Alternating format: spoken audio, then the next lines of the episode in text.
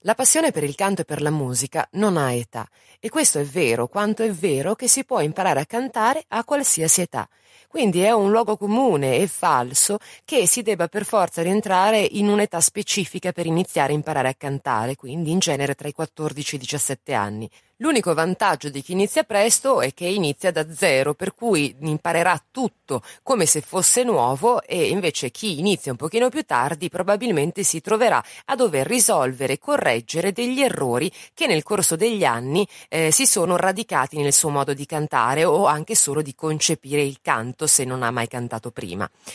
È tutto risolvibile naturalmente, si possono superare questi limiti, queste barriere che ci siamo creati, semplicemente sapendo intanto quali sono e poi come abbatterle. In realtà non sono molti questi errori, sostanzialmente sono due i grandi errori che si commettono quando si canta senza avere una nozione tecnica di canto.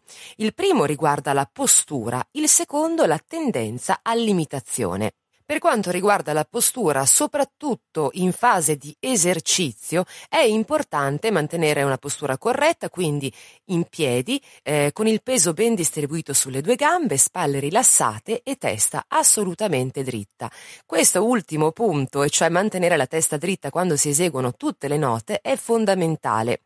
Fateci caso, quando cercate di fare una nota alta, automaticamente tendete ad alzare la testa. Lo stesso accade se provate a cantare una nota molto bassa.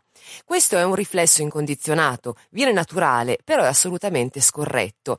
Per esempio, adesso ascoltatemi dire una stessa frase, prima con il volto diritto e quindi la posizione corretta, poi con la testa verso il petto, quindi verso il basso, e successivamente invece rivolta verso l'alto. La frase è Io voglio cantare.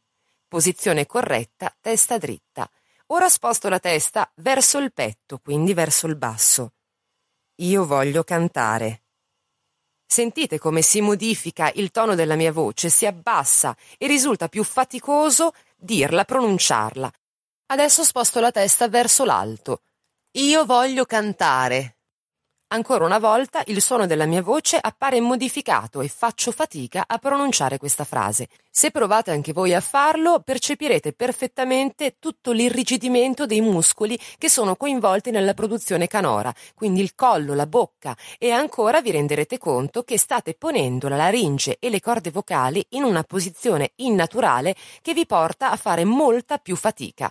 Il secondo errore molto comune è quello di tendere a imitare i cantanti famosi, in particolar modo se ci cimentiamo nell'esecuzione di una canzone famosa di un artista che ci piace molto, si tende automaticamente ad imitarlo, ad imitarne il modo e può essere anche corretto fino a un certo punto, perché se stimiamo un artista vorremmo capire come fa a cantare in quel modo, ma l'errore veramente grave è cercare di imitarne il timbro vocale. Di noi ha un timbro unico unico e inconfondibile, perché come ogni strumento ha una sua cassa armonica, cioè un suo spazio in cui si sviluppa e risuona, e così anche la voce ha la sua cassa armonica.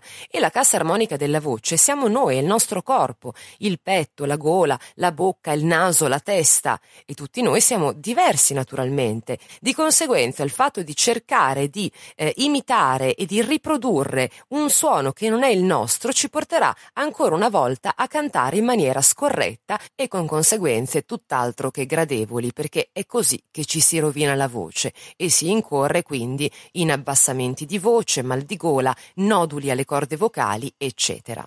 Quindi è importantissimo rispettare queste due regole fondamentali per preservare la propria voce intatta e sana e per poter cantare al meglio, postura corretta ed evitare di imitare il timbro di un altro cantante.